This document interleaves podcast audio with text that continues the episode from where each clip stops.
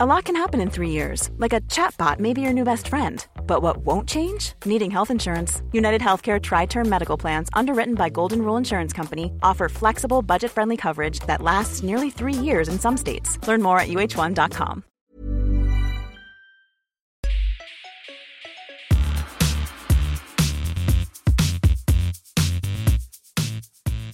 This is the Syrup Arcade Cast, Mobile Syrup and Syrup Arcade's gaming podcast. I'm your co-host Dean Daley, and I'm here with the pod's other host, Brad Shankar. Brad, how are you doing today? And more importantly, are you excited for the movie we're going to watch tonight?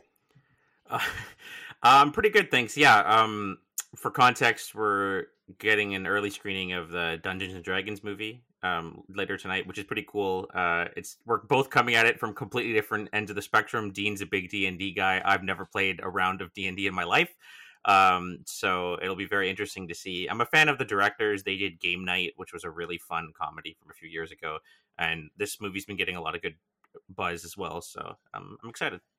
Yeah, I'm also really excited. And again, as Brad just said, I I love D and D, so uh, I'm going into that movie tonight with that in mind.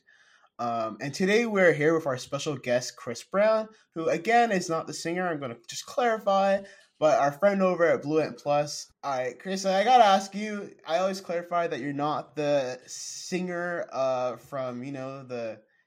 I don't know when he started. 2006. Yeah, it's a long time ago. It's been a long time ago. Uh, but do you sing at all? Uh, you don't want to hear me sing. I, when I go to karaoke, I'm this person who sits at the side with the tambourine and just taps on it because I'm tone deaf. So yeah, no, don't do not sing. Do not let me sing. Oh man, I can't wait for that. I'm gonna host a Blue Ant party where we have karaoke, and I'm gonna make sure you have a mic. uh, all right, so moving on from Chris's singing career, we're gonna just talk about some of the rumors surfacing around the PS5 Pro talk about some Nintendo stuff, and move on to our final draft. Final. I want to say Final Fantasy. That's not what I'm trying to say. Our fantasy For me, it was. draft, yeah, our fantasy draft um, game release. Uh, just going over the first quarter of the year. Uh, so start off, rumors of the PS5 Pro have begun surfacing. Do you think these are true?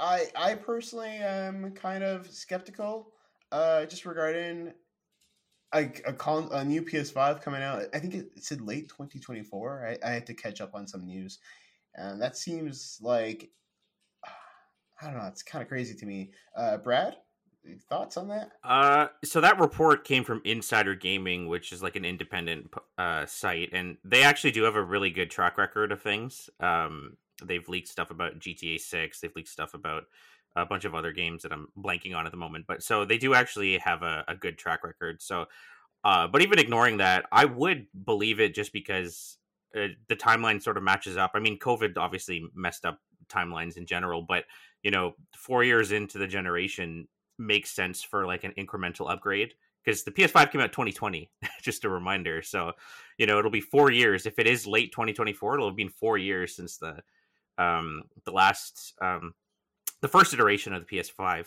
And you know, looking at the last generation, it was roughly the same thing. You know, the two consoles came out in 2013, and then in 2016 we got the PS5, uh, PS4 Pro, and then the following year we got the the, the One X. Uh, yeah, the One X. The, the names of the Xbox consoles are crazy.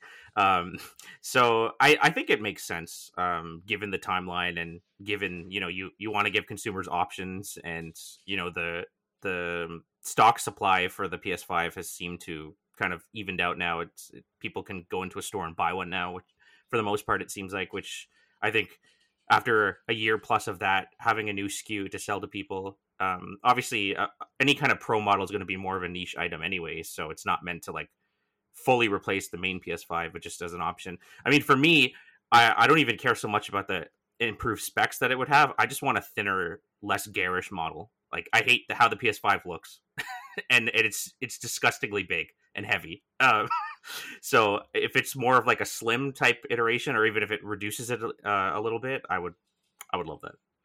That is insane. The fact that the PS5 came out almost like three years ago, um, or I guess not even three years yet, but you know, um, we're getting to there. It's uh, it doesn't feel like that at all to me. Uh, now, what is Chris, time? Yeah, honestly, what is time? What is COVID messed up time? I don't know. Uh, Chris, your thoughts?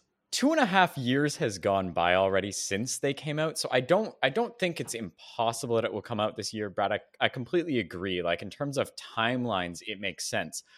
With that said, I think it would be a mistake to bring it out next year. Reason being, as you said, those timelines have shifted so much since COVID began most people i would say didn't really get access to a playstation 5 until 2022 in the latter half of that year when they were readily available.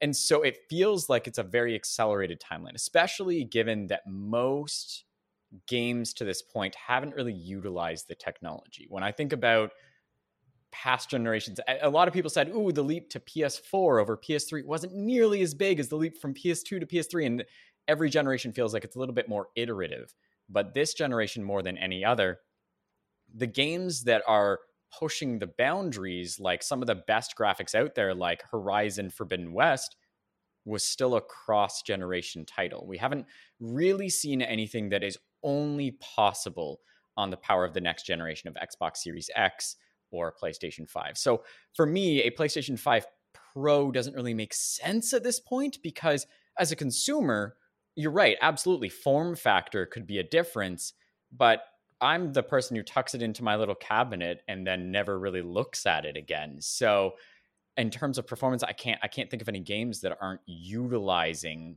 the PlayStation 5 to its full potential yet. But that's just my take on it. Yeah, no, I, I totally see where you're coming from. I think what might actually benefit a, a, pro is the fact that so many people didn't get a PS5 to begin with. So this is kind of like a, a more logical sort of jumping in point for them uh, if they never had one to begin with. Because I think with the last generation, a lot of people already had like a PS4 or an Xbox One, and they sort of uh, didn't really see the, reason to to jump into a iterative version of it. But I think for a lot of people who maybe wanted a PS5 or held off, or you know, I know a lot of people for the same reasons you mentioned. You know, there haven't been a lot of next gen games, so they haven't bought one yet. Maybe having a PS5 model at the time because the time it comes out 2024 you know spider-man 2 will be out um, assuming it doesn't get delayed a whole year. Um, you know, whatever else Sony has planned, because we actually don't really know anything else that's coming from Sony besides Spider Man, which is kind of wild. They've been putting off a showcase for months and months and months, so we have no idea. So I think that's a big thing too. It's it's a little difficult to talk about the PS5 Pro or in the future of the PS5 brand in general when they haven't given us a showcase yet um, of what's to come. So I think maybe I totally see where you're coming from. I think they might have a lot that we don't know about that would be more PS5 only. Like we're already starting to see that shift a little bit. Like even the DLC for Forbidden West, which is coming out next month, they just had like a blog post about it earlier this week about how it's harnessing the power of the PS5. It's only on PS5, which is interesting. So, um, and even we saw that with Final Fantasy VII remake. The DLC for that was only on PS5. So I think we're starting, we're seeing even before we get big games, we're starting to see that pivot finally. So, well, it, it's interesting because PlayStation they were the ones who came out and said we believe in generations. They were yeah. the ones who infamously kind of shot themselves in the foot when then it was announced that both god of war and horizon forbidden west were coming cross generation and everybody was like wait wait those are your two biggest games. How are those not exclusive to the playstation 5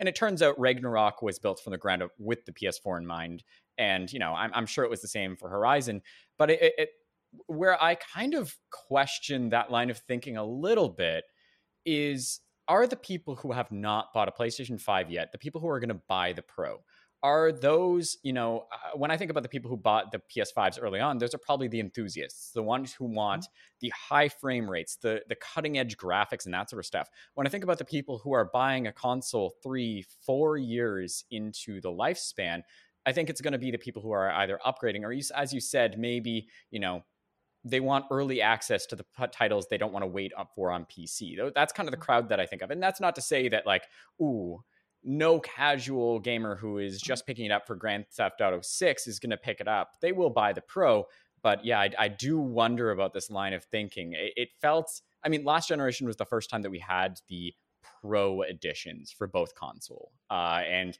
that already felt weird. It, it, does feel more like the PC route where you're like upgrading your CPU or something like that. And I was nervous about it back then, but this time I'm a lot more nervous. Not not for the consumer. Actually, I think it's going to drop the price of the PlayStation 5, hopefully, uh, to make that more approachable. But uh, I do worry about PlayStation jumping the gun a little bit here. And and you know what? They weren't supposed to. They haven't revealed this, and this is just an insider report. So maybe they will push it back or whatever it is, if it's true. But uh, yeah, I I personally hope it's a little bit longer just to get a little bit more. I guess uh, get a little bit further into the lifespan, so we have more of those marquee titles to really show off what it can do. Mm-hmm. I'll just mention quickly there was r- rumors from Jeff Grubb who works for VentureBeat. He's a very credible insider as well. He was suggesting that we're going to get like a the next big PlayStation showcase before E3, which would be before June. So our conversation right now could be could become very dated very quickly depending on what we learn. I'm not assuming that we'll learn the next 3 4 years sort of thing of play or even the next year really. We'll probably just learn a little bit more of what's coming out, but it is worth noting that again, we don't really know what's coming from PlayStation besides Spider-Man. So, and The Last of Us multiplayer. That's really like the only two big things that are confirmed. And then there's some reports about other stuff. So, Insider Gaming yesterday posted saying that this PS5 would actually phase out the current one. It's not. So they say this is not a PS5 Pro model. It's a. This one will phase out the other one. So it's a slim then, like the it's, PS4 Slim. Okay. Yeah, it, but with a detachable disk drive. Oh, that's been rumored for a long time with the yeah. detachable disk drive. So they so if, they if, said they mentioned that before, and then this one, yeah, like yeah. If that's the case, you know, th- this yeah again would kind of be a little bit uh, more iterative. I don't know if it, it, maybe the Pro moniker is more just about that detachable disk drive and like slimmer form factor in that case, as you said in that case, not. I don't think this is going to change much for many people, but uh, yeah, it, it, would be a smart upgrade in that case. Would you get? Would you? Would uh, either of you replace your current PS5s for this? No. Okay, that's fair. I uh, I recently started using the Series X, and I just like how much lighter it is than that. I like who really carries around their games, but sometimes I spend like a week or two at my parents' house, like if mm-hmm. they need help with something or for the holidays and lugging my PS5 there is just a pain in the butt. Um, I've tried it. Yeah, it's super heavy. It's super yeah. So, well, last holiday I brought my Xbox Series X, which was a, a lot better experience because it was it fit better and and just now thinking if there's a slimmer PS5 coming out, I don't know. I could GameStop retrade in my current model in for something slimmer and easier to move around. I don't know. Yeah, the so, slim makes sense. Every PlayStation has had a, a slim version. Yeah. Uh, and this like one going back before PS4. It.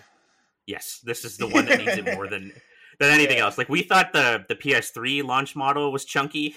like, this one needs it. So I you, have got to do what Phil Spencer does when he travels. He he takes the Xbox Series S with the like attachable monitor, monitor, so he can just yeah. play it anywhere at any time. There was that I've famous that, uh, tweet yeah. he put out during one of the you know court proceedings about the Bethesda, uh, sorry, the uh, Activision Blizzard acquisition, and he's there like playing play, uh, his Xbox on the side, and it's like, oh, okay. I can just picture him walking around through airports with like a Seto Kaiba like a briefcase with like his Series X on the monitor, and he just whips it out every time he goes somewhere. It's... He is gamer goals. He plays everywhere while doing business. You know. um. all right. So moving on from the PS5. Uh, let's talk about Nintendo. So Doug Bowser said that the Nintendo is standing behind the Switch for the years to come. Uh, thoughts on that? You think it's true? I hope it's not. well, he's definitely like he Nintendo stance has always been like they don't even comment on like some other companies might be like, oh, you know, we're always investigating future hardware, like a sort of general sort of statement, but Nintendo doesn't even like do that. Um, and I think, quite frankly, they have no reason to talk about it at the very least until after Zelda. I mean, that's their big. That's really what we all believe to be the last big exclusive for the Switch. So I mean, maybe in the fall, uh, in the holidays, maybe they would start talking about something. But I mean, really, after Zelda's going to carry them throughout the year, so they don't really have a reason to. And then they have other stuff. You know, they got the Mario movie, the Mario theme park. Like they have nothing really, uh, no incentive uh, at the moment to talk about it. I don't think. And when did they come out with a new Switch model? When was that again? Was that like two years ago or a The, year ago? the OLED was 2021. That that released Okay. with Metroid Dread, and then the pre- two years before that was the Switch Lite uh, in Yeah. 2019. So which you know fairly closely follows the 3ds trajectory where they Mm. had the 3ds Mm. the 3ds xl and then they came up with the 2ds yes the Yeah. 2ds that was that was the wild one but yeah for for me i i read this quote and i had mixed feelings about it uh I'm just going to really quickly because I just, I just pulled it up here. The, the phrasing that he uses is very interesting. So, he, Doug Bowser, the president of uh, Nintendo of America, was talking to the Associated Press, and he said, as we enter the seventh year for the Nintendo Switch, sales are still strong. I think we still have a very strong lineup coming. As Mr. Furukawa says, uh, Nintendo president, uh, said recently, we're entering uncharted territory with the platform. It's exciting to see that demand is still there, so nothing to announce on any future consoles or device, but we are still feeling very bullish about Nintendo Switch. So that's like, yeah, that that's PR speak. That is definitely Nintendo will say one thing and then the very next day you, you could ask them uh, are we going to have a direct soon and they would be like we have nothing to announce right now very next day hey we're having a nintendo direct like you can Mhm. never predict what nintendo's going to do and they, they've shown that time and time again whether it's being unpredictable with the designs of their consoles labo or whatever other wild project they have it also timelines just never line up but historically if we look at it Nintendo has very tight timelines on their consoles. A lot of their early consoles were five years between releases and maxing out at six years. So they're already past the, the Switch is their longest living console. The Wii was their best selling console, but it had a lower attach rate. So it kind of makes sense when they announced the Wii U, it felt like it was already so far behind in technology. And then the Wii U was a short turnaround into the Switch because I think the Wii U launched in 2011, 2012. 2012. got 2012. So five years from that until the Switch, and now we're at the seven year point. So if they leave it until next year, let's let's assume for a second that they're going to announce the new console in the spring of next year. We'll be at the eight year mark by that point, which is kind of wild. So my assumption, and and Dean and Brad, you guys can tell me I'm completely wrong here. My guess is they'll do what they did with the Switch and they'll announce it in the fall of this year and then it Uh-huh. will be a spring release like it was with the Switch. That's my guess. Yeah, they yeah, they um I think it was like October or whatever they teased the Switch. I think they they were calling it uh I don't I don't remember what they were t- teasing it, but then or they might have just said it was called the Switch, but then it was the following January in 2017 where they did the actual showcase and then it released in the March and So, uh, 2 months later. So yeah, you talked- what you're saying makes a lot of sense to be honest. Dean, I see I see you wanting to say something there. Sorry, no, I'm thinking. Didn't they call it something else? It was the NX is Yeah. code. NX, yeah. So Yeah. in earnings calls, they had actually referenced the NX because people were Mhm. so upset. The investors were so upset with the performance of the Wii Yeah. U that they kind of had to address it. And they say, you know, we're, we Uh-huh. are working on the NX. We want you to know that's coming down the line. There was the initial commercial. It was basically a commercial, and it launched. I remember this distinctly because the big news that morning was Red Dead Redemption 2 being revealed. Yeah, and it was the the same day. trailer, and it was the same day. And then they came out with this trailer of all these adults playing with the the Switch on like airplanes and rooftops. Skyrim. Skyrim, and it was like, wait, what is this device? It's wild. What a different strategy for them, especially after the Wii U, which was definitely it felt like a kid's device. It was this chunky tablet, and the Switch felt so sleek, but the games they were showing felt very bizarre. So who knows what they're gonna do? I mean, Dean, do you have any predictions on like what the next device will be? I have no clue. God no. I have no clue. I uh I mean the Switch is so I mean uh, perfect isn't the word, but it's so good in so many ways just because of how versatile it is that Mhm. how more versatile could it possibly be like you can bring it anywhere and then you can also play it on your TV. I can't think of anything that they would that could even beat that. I mean, in terms of versatility, um, they Uh, all I can see is like a another Switch-looking device. Okay, I've got another quote for you here from Doug Bowser from the exact same interview. He said, I should be careful about what I personally would like to see in a new Switch, But what I can share is that one of the reasons that even going into year seven, we feel very confident that the Switch can have strong performance over the next few years is that it is still truly that unique device that can play in a variety of ways at home on the go. One of the things we look at is always how we can surprise and delight, how we can introduce unique new ways of playing. That's always in the front of our mind. Yeah, I mean that console handheld hybrid has been so popular and it's sold so well. Like it's you, you can't see them abandoning that. Like I don't know what how they'll iterate on that. I don't know how if they would do like some kind of complementary thing that is sort of different. Like I have no idea how they're going to go about it, and I think that's partly what's so exciting about next gen. It's interesting to see how they're going to approach it. But but yeah, I mean, there's so much love for that gimmick uh, of the Switch that like how do you how do you go back from that? The only thing You I'm going to put out there is that it has a lot more competition now because Sure. obviously the Steam Deck has entered the market as an affordable option. It's just a little bit more pricey than the Switch OLED model. And you even have like high end devices like the Aya Neo, uh, which have come out and really blown people away in terms of its performance and stuff. And obviously, it's not a one to one comparison, but they definitely have more competition. So, what my question to you guys is before before we move on, would they ever go back to having two devices?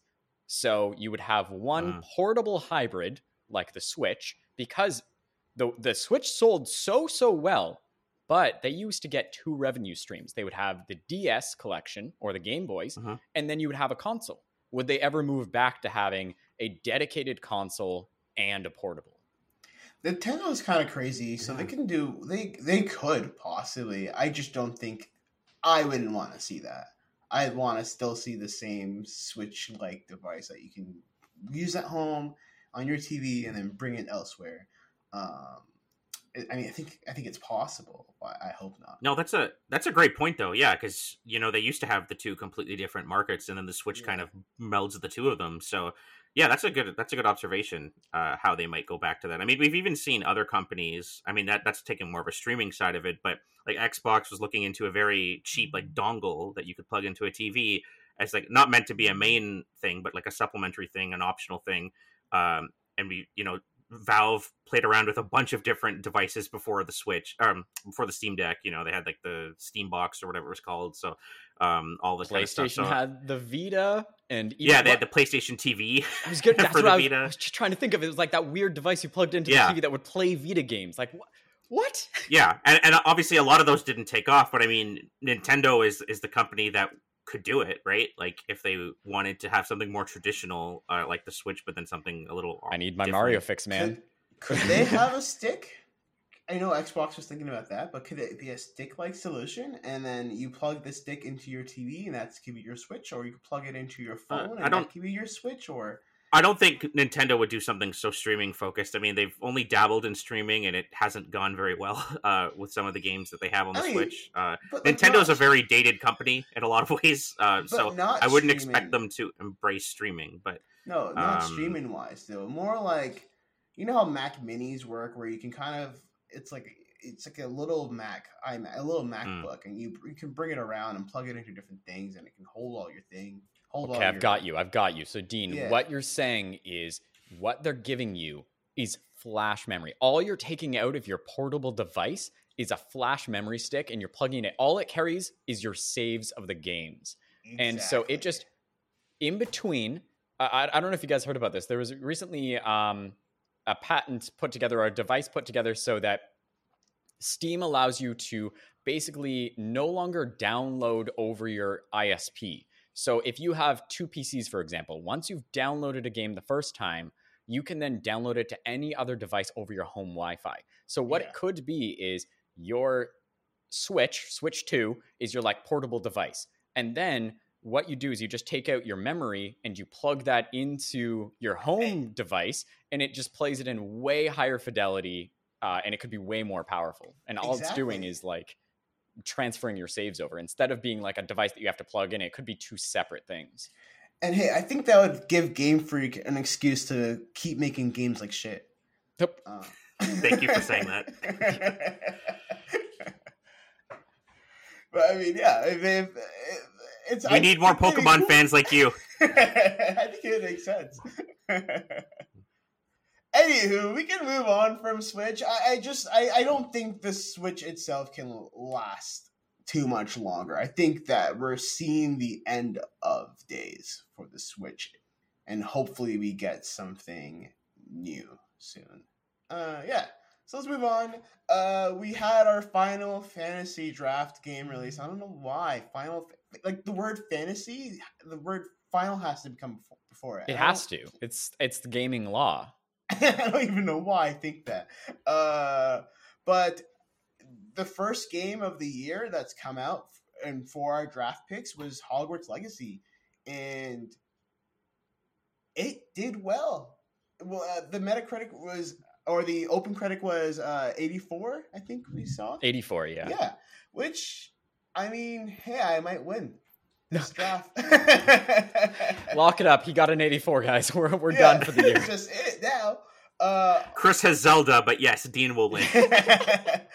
Honestly, it was a. Uh, I liked the game. Uh, there are some faults in it. Uh, definitely, uh, there's some faults with JK, but I had a good time playing it, and it did line up with my expectations. I expected it to pretty much do well, but not like in the 90s.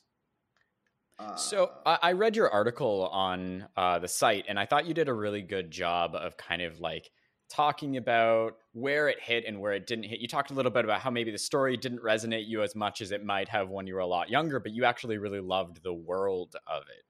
Do, does that kind of still hold true now that you've maybe finished the game or, or at least put a lot more time into it? Oh uh, yeah, so I've I've finished the main story. I've uh, put quite a bit of time into it. I think that the game, I think that they kind of reused a lot of the same enemy types, which was a little mm-hmm. annoying. Uh, uh, I love games like Elden Ring where you can you're still seeing new types of enemies uh, way into the game.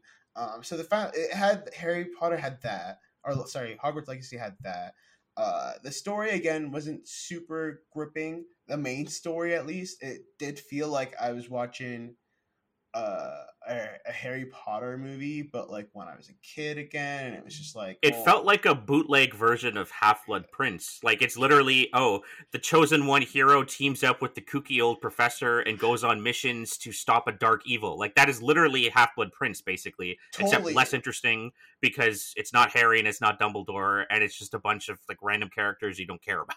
I and Half Blood Prince is my favorite Harry Potter movie, um, which maybe I why I liked it a little bit more, but it's also uh it just didn't feel there wasn't a lot of depth to it. It lacked right. depth. No. Uh I think some of the side stories were kind of actually more interesting I agree. Uh, than okay. the main story.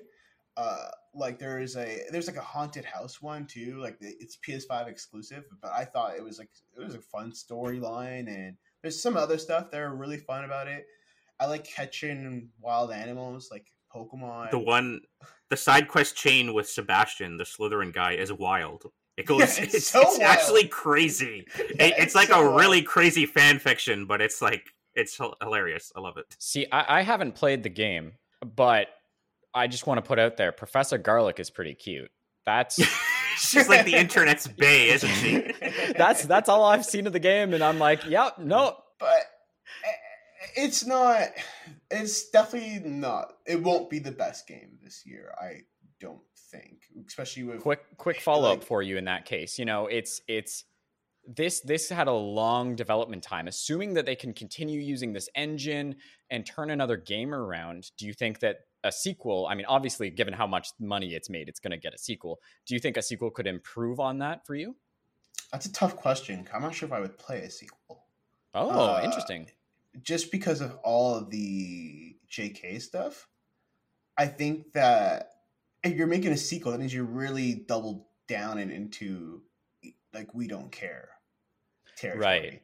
In the sense of like they made this game before JK said anything. They started making this game before JK said anything. They started hiring yeah. people before uh, she got all turfy. So to start a new game after that might be might be where I, I draw the line. Like it, again, it, sure. it, not for everyone, but it might be where I draw the line.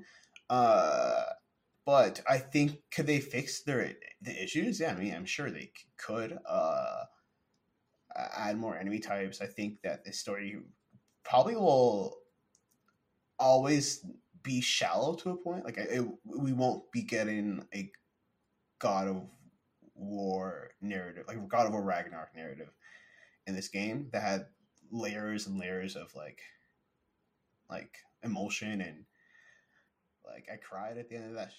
But um, I don't I don't think we'll ever see that from Hogwarts Legacy two or three or whatever. Uh, but yeah, I don't know if I'd actually even play it. Good answer. Still had fun though. uh, the next question. So, is any notable game scores this year? Okay, so I, I had a quick look at this uh, just to see if Me there were any like big surprises, and I think that the ones that stood out to me was first Hi-Fi Rush. That game I was going to mention that. came out of nowhere. Did either of you play it? I started it, but then so many other things came along. I just didn't have the time. I want to go back to it for sure.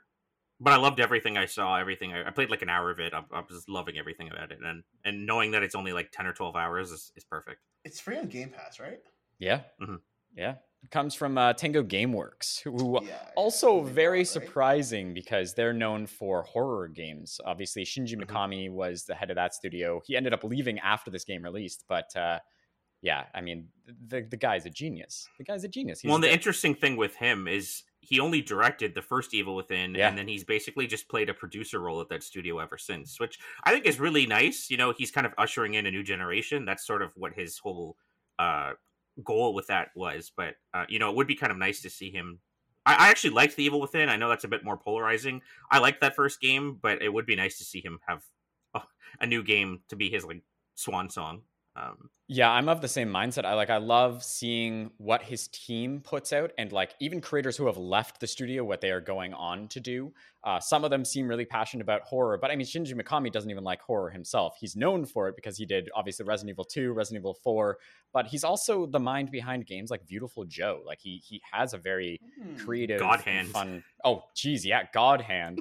like what a wild experience that game is. So yeah, I'm excited to see what he does next now that he's elsewhere. and us i'll just say with hi-fi rush um you know we were talking about th- this generation and how it's kind of being slow and not moving along and uh you know part of that is the fact that games just take so long to make and you know everyone's pushing for these games that you know are graphical stunners and they're you know super cinematic and everything and that's partly why like jason schreier uh, a reputable bloomberg reporter even said a few months ago you know any games that like started development now would not be out until ps6 because Yeah. that's how long games take to make so you know part of what I like about seeing something like Hi-Fi Rush is it it's a very much like a a middle finger to that mentality where it's like it's a very like it's a passion project. It was clearly made on like a smaller budget. It was a smaller scale thing, but it's very stylized. Like that visual style is going to look good 10 years from now, right? Yep. Because it's super stylized. It's not going for a photorealistic look. It's very over the top stylish. Like it's that it's what that team wanted to do and it was literally a passion project of that director.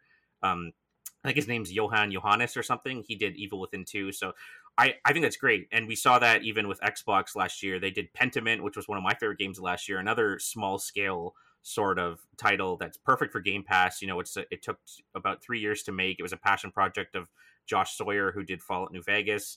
And I think that's what I kind of want to see more from this generation. And, it, you know, we don't need to have, not every game needs to be five, six years in the making, you know, $200 million budget graphics on the level of The Last of Us, right? Like uh, we can get more experimental sort of cool games like this that if these are the only two games that Xbox has really put out in ages and I think that says a lot, right? Because they're struggling with all their other studios. They've bought so many studios, but they're they haven't put out any games from them because they're figuring out what to do with them, right? But then when you let a small team with a small budget just do what they want to do, we get things like Hi-Fi Rush, which I just think is awesome. It came out of nowhere and it's one of the highest rated games of the year right now. I think it's like an 88 or 89 on Metacritic. Yeah, an 89. Awesome. And and it's perfect, right? Like, and you can play it in ten or twelve hours. Yeah, yeah, what you said is backed up by the scores that we see as well. You know, uh, the two biggest games that I think, in terms of like budget and publicity and that sort of stuff, that I can think of are Forspoken, which is sitting at a 67 right now, and that's like probably a multi hundred million dollar game from uh, Square Enix. And then you've got Atomic Heart, which is sitting at a 74. which I thought would be higher. I totally thought Atomic Heart would have been higher, but uh, well, and Forspoken is sort of that thing where it didn't need to be open world. Like I Mhm. actually really like the parkour mechanics, but it was a very empty, generic sort of Ubisoft 2006 sort of open world, right? And that's sort of my whole point that I always bang on that drum. You know, games don't need not every game needs to be open world or needs to be 100 hours long, right? You know, data shows the majority of people don't finish games. So, you know, if you have like even Miles Morales was like an eight hour game. Only two thirds of people beat that game according to trophy data, which is wild. It's an eight hour launch title. And it's a great and that's a very story driven game too right? Yeah. so i just yeah getting something like hi-fi rush or pentiment or these smaller games that you know not everything needs to be a graphical showcase um, for a console. I mean you obviously you want games like that but not everything needs to be so. Anyways that sorry that was my whole rant with uh, hi-fi rush uh, i love yeah, it Yeah, no. The the only other score that I was uh, two other scores that I was going to call out. Fire Emblem Engage sits at an 81, which is respectable. I think actually kind of low for that franchise uh, historically. Yeah. uh, the story was then- terrible story that and be characters were terrible. I I love I love Fire Emblem, but yeah, I was a bit more mixed up. But funny story about that, real quick. It sold better in Canada than it did in the US. It was the second best selling game because the ESA Canada, the Entertainment Software Association of Canada, we do a lot of stuff with them. I've interviewed them a bunch of times. They released data for the first time. They partnered with NPD, which tracks sales data in the US, but they've never done it for Canada. They started doing it in Canada in January. And the, the best selling game was Modern Warfare 2, no surprise there. But the second best selling game in Canada was Fire Emblem Engage. And they don't even track uh, digital sales for Nintendo that's games either. It's purely- just yeah. physical. So, you know, it, it did better than NA- NHL here. It did better than uh, Dead Space, uh, which was a new release that year.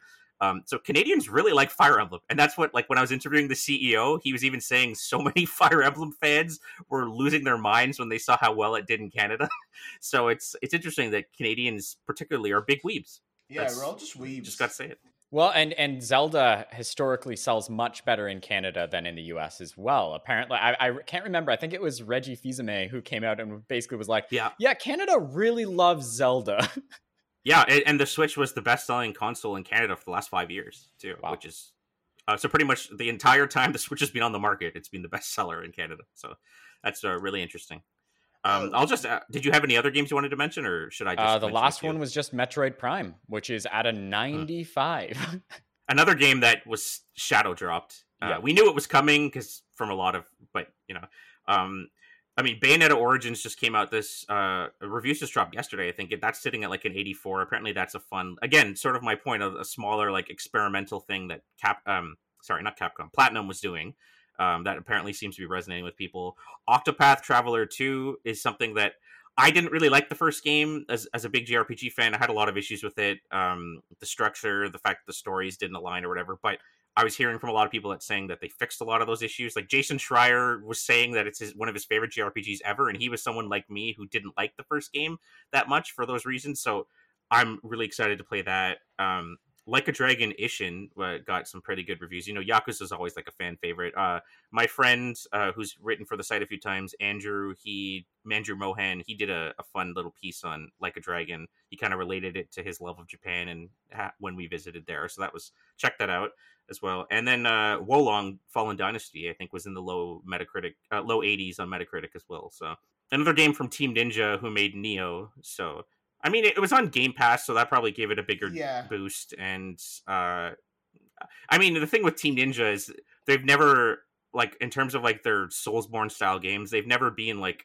90s Metacritic. They've always been like in the 80s range. Like they're always like very solid takes on the genre, but they've never been like, oh, this is god tier sort of on the level of from software sort of thing. So. Yeah, I tried playing Wo Long as a Souls fan, and I really liked Nioh 2 as well. And I just it it didn't grab me like the other how Souls games usually grab me, or how Nioh grabbed me, or Sekiro grabbed me. It just I don't know, it felt weird. But I think the big takeaway with all that is there's a, it's been very consistent the last few year uh, the last few months where we've gotten a lot of like 80s scoring games. So nothing like oh my god game of the year level I don't think yet, but very consistent, right? And again, obviously review scores aren't the be all end all. What I just mean is that there's been a lot of like solid games that have come out, which is nice. And a little bit of everything, very different genres all across. So what are you playing right now? Uh, do you want me to start? Sure. Um, I go through waves where I play a lot and then I kind of take a break for a bit. So I'm kind of in that break period because I, I did a lot. Like I reviewed Season, which is a really good indie game from a studio in Montreal. I loved that game. I reviewed Forspoken. I reviewed the PSVR 2 and I did a bunch of other features and all the Last of Us. I've written like 30 stories on the Last of Us this year, so that's all the Last of Us stuff too. So I, I did take a bit of a break from games. So I, to be honest, I was I was mostly be, for when Creed 3 came out, I went through all the Rocky movies for the first time, and then for uh, Scream 6, I rewatched all the Scream movies. So I was kind of watching movies more, but uh, I have been playing PSVR 2 a little bit here and there. Um, Resident Evil Village VR is incredible. Um, I wrote about it for the site. Um, that was sort of the big one that I've I haven't finished it yet. I've only put a few hours because it's it's physically draining and it's uh, you know uh, pretty tense as well. But it adds so much to the experience. The the whole tension of having to aim the the motion sensor, uh, motion controls, and you know load each shotgun shell into it, aim it, fire, everything like that. It adds so much to the experience and just the whole sense of of scale, like looking at Lady Dimitrescu, who's literally 9.7 feet tall. Seeing that in VR really gives you an appreciation for how tall she is. Like, it's one thing for Capcom to say that's how tall she is, but then when you actually see it in VR, it's like, holy shit. So, um, that's definitely, and it was, it's weird because they didn't make that game available for the review period because that's like a killer app for the PSVR 2. And Gran Turismo 7 as well. I was playing that in VR. I'm not a racing game fan at all it's not generally a genre that I I'm interested in, but the the VR adds so much to it. Just looking, being able to look through mirrors, look out your your window uh, when you're turning around corners, see the cars go by you. Like it really adds a lot to the experience. So that's that's um, the one that I'm excited about. Weirdly enough, I, yeah. I I haven't really dug much into VR, and I'm I'm way too much of a wuss to ever try horror in VR, but I love me some racing games. So yeah it's i i honestly want to like get a steering wheel for it like because it's that cool do you, uh, do you actually mind so. going into more about your psvr experience i guess we should have talked about that earlier i just i just i completely forgot it exists I don't. I yeah, seven hundred. That's fair. I mean, right? So I was just like, I, I ignored yeah, it. it's yeah. I mean, the TLDR is it's very good. It improves on the original in a lot of ways. Like the visual leap is significant, um, particularly because they use the eye tracking of the headset uh, for a, I I believe it's called foveated rendering, where uh, wherever you're looking, uh, it'll track where your eyes are looking, and it'll reduce the image quality of everything in your periphery. So um, to focus on the image quality of what you're looking at, so it can really make for crisp like 4K visuals that way. Um, and then a lot of other games can do kind of creepy things with that, like the the Until it's not Until Dawn, but it's from the Until Dawn people, like the horror game with that. Um, every time you blink, it'll like the the mannequins will like move every time you blink uh, for like a added horror experience. So there's a lot of cool things that they can do with that technology. Um, just the fact that it's a single cord is a huge step up from the original PS4, which had like a, a, PSVR, which had like a million cables, and you had to unplug it every time you wanted to use HDR, which was such a hassle. And I stopped using my eh, that's the original one right there uh, behind me. I stopped using it after a while because it was just so tedious uh, with the PS4 Pro. But yeah, I mean, honestly, the biggest issue is just the price and the lack of new games. I mean, um, we talk about we talked about uh, the new generation not having a lot of new games, and you know that kind of extends to the PSVR too as well, where um, I feel like they really needed to have Half Life Alyx on there as a launch title. Um, and again, we don't know the behind the scenes deals. Maybe they tried with Valve and Valve just wouldn't do it, or apparently there have been reports that it's coming. I don't know how credible those are, but regardless, that would have been a a really good system seller. But um, as it is, it's got a lot of solid games. But other than the few that I mentioned, nothing like really worth like you have to go out and buy it. But especially because the it's cost more than a PS5, so it is a, a huge luxury item. But uh, I do enjoy it. it. It's a fun, nice change of pace. I mean, I hadn't used VR in so long that I I've definitely been feeling like not motion sickness, but a bit a little lightheaded and uh, getting a bit of a headache if I use it for that long. Uh, so I've been kind of only using it for like an hour or two here or there. So. All right, cool. Thank you, Chris. What are you playing? I am the opposite of Brad right now. I have been playing more games over the last few weeks than I know what to do with. My problem is that I get so excited about every game that's coming along or that gets added to a service or that my partner wants to try out that I end up playing 10 games at a time and uh, I, I don't finish a lot of stuff. And so I have managed over the last few weeks to finish Lost Judgment. It's funny, earlier we were talking about Yakuza. Nice. Yakuza. But Nice. Lost Judgment, I started a while ago. Finally got around to finishing it. That is an excellent game. I actually, hot take, but I I do prefer the Judgment games to the Yakuza games. Uh, I have now I've only beaten Yakuza Zero and Kiwami, so maybe I'm not educated enough to speak to the whole series. But I definitely I loved both Judgment and Lost Judgment. Lost Judgment in particular. Uh, really, That's a hit- series I've always wanted to get into. I love that sort of like goofy like campiness mixed with like sincere sincerity. Like that's something I really love. Like RRR was one of my favorite movies from last year, and it was I've heard from a lot of people it's basically like Yakuza in live action, and I would love to see. I would love to play those games. There's just so many of them. I'm eh, it'll be a big time sink, but I want to I want to play them. Yeah, how you described it actually sums it up really, really well. For anybody who's not familiar with the Judgment games, uh, Lost Judgment is about a detective who was a former lawyer uh, who unfortunately, you know, was not disbarred or anything, who but walked away from the profession because he felt like the law was not holding up justice, essentially. And so in this game, you you go from a very serious story about investigating school bullying allegations to being the advisor for the dance club and like leading them to victory by teaching them through rhythm games and all of this crazy nonsense and it can so definitely go between the two where it one minute I was on the verge of tears to the next where I'm laughing out loud and it's one of the very few games that can make me genuinely laugh. So yeah, for anybody out there who has not checked them out, I definitely definitely recommend either Yakuza or uh, Judgment. Both both are amazing, both from the same studio, but uh, really really excellent. I think I think most of them are still on Game Pass too, right? Yep. I know Yeah, they did come to Game Pass. I, Game Pass and the PlayStation Plus extended Right. collection. Yeah, PlayStation Plus as well. So yeah. bo- both system, uh, bo- both systems have most of the games available. Lost Judgment isn't available yet, but Judgment is, and I assume it'll probably be added to the service one day. Uh, So yeah, I was just yeah, anything Dean. else you're playing? You said you're playing a lot of games. I want to. I want to. A lot more. of games, yeah. So the other one that I have almost finished that I said last time I was on the podcast that I would start and stick with is The Witcher 3. I'm in the last few Oh. hours.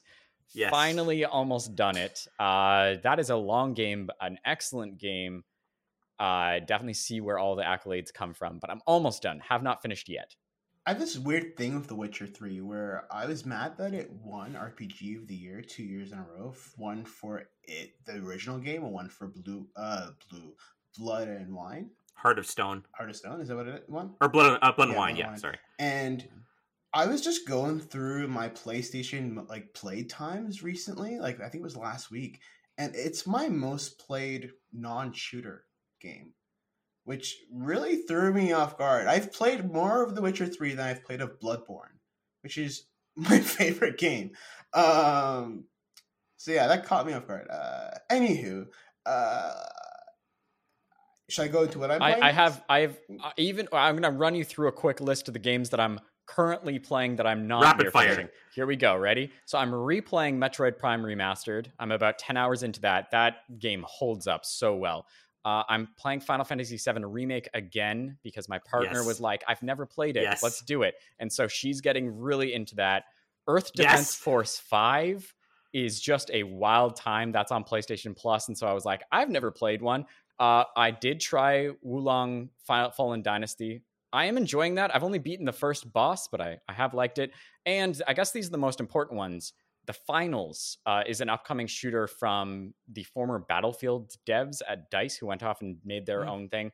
Also played the Resident Evil 4 remake demo. Brad, I don't know if you had a chance to check that out, but uh, I so I deliberately didn't just because the game is coming out so soon. I just wanted to wait, Yeah. uh, and I I'm still waiting. I'm not sure if I'll get a code or not before re- release, so I just wanted to hold off. That's partly why I haven't jumped into many new games either because I was hoping I would get Resident Evil 4 and finish that, and then I I still have to finish Shadowbringers Final Fantasy 14. I got halfway through that, and then as is always the case, a million things fell on me, so I wanted to finish that. I was also planning. I figured, or you know, originally when we were talking about podcasts, I thought we would do a March episode on uh, Jedi Survivor because it was supposed to come out in March, and then it got delayed got six delayed. weeks, which is which is cool. I mean, um, take whatever time you need, but uh, so my whole plans for March were kind of thrown out of whack. But anyways, And my last one, Dean, I'm going to toss it over to you, but I am going to be checking out the Diablo 4 beta because there's the open beta this weekend and next. And that's it. I'm done, I swear. So, uh, that's a lot of games. I'm actually going to be checking out the Diablo 4 beta this weekend Yes. as well. So uh, see, Let's uh, go. yeah, I'm excited for that. Uh, but I'm currently playing. Uh, I'm trying Wo Long. Uh, I've I'm I'm playing it. I I also started to play, uh, and this is super weird. 'cause I didn't finish the first game, uh, but Horizon. It's on PlayStation Plus Extra now.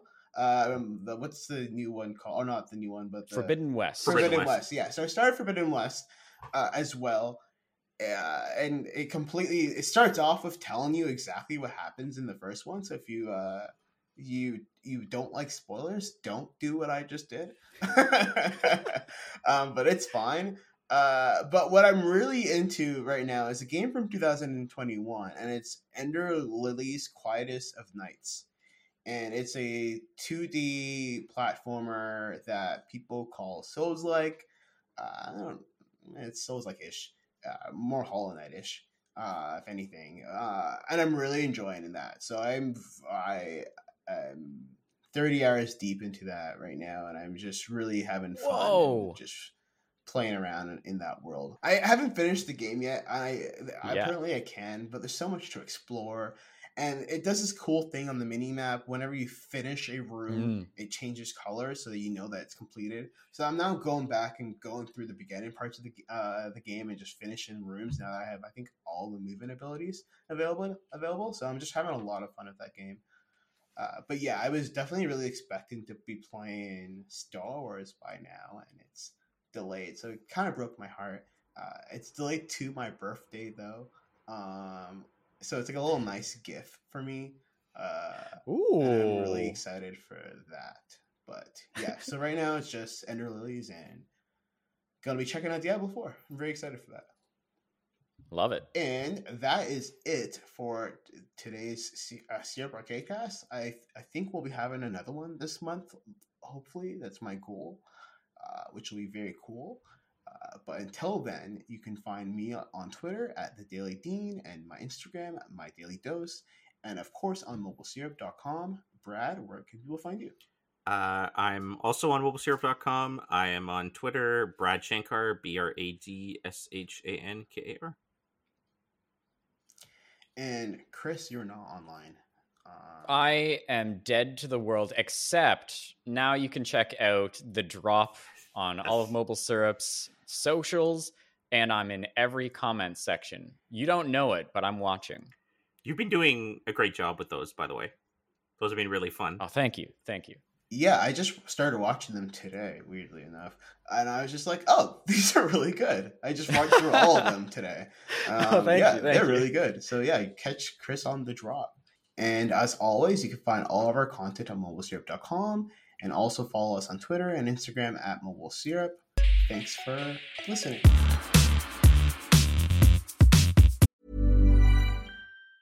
Hey, it's Danny Pellegrino from Everything Iconic. Ready to upgrade your style game without blowing your budget? Check out Quince. They've got all the good stuff shirts and polos, activewear, and fine leather goods, all at 50 to 80% less than other high end brands. And the best part? They're all about safe, ethical, and responsible manufacturing. Get that luxury vibe without the luxury price tag. Hit up quince.com slash upgrade for free shipping and 365 day returns on your next order. That's quince.com slash upgrade.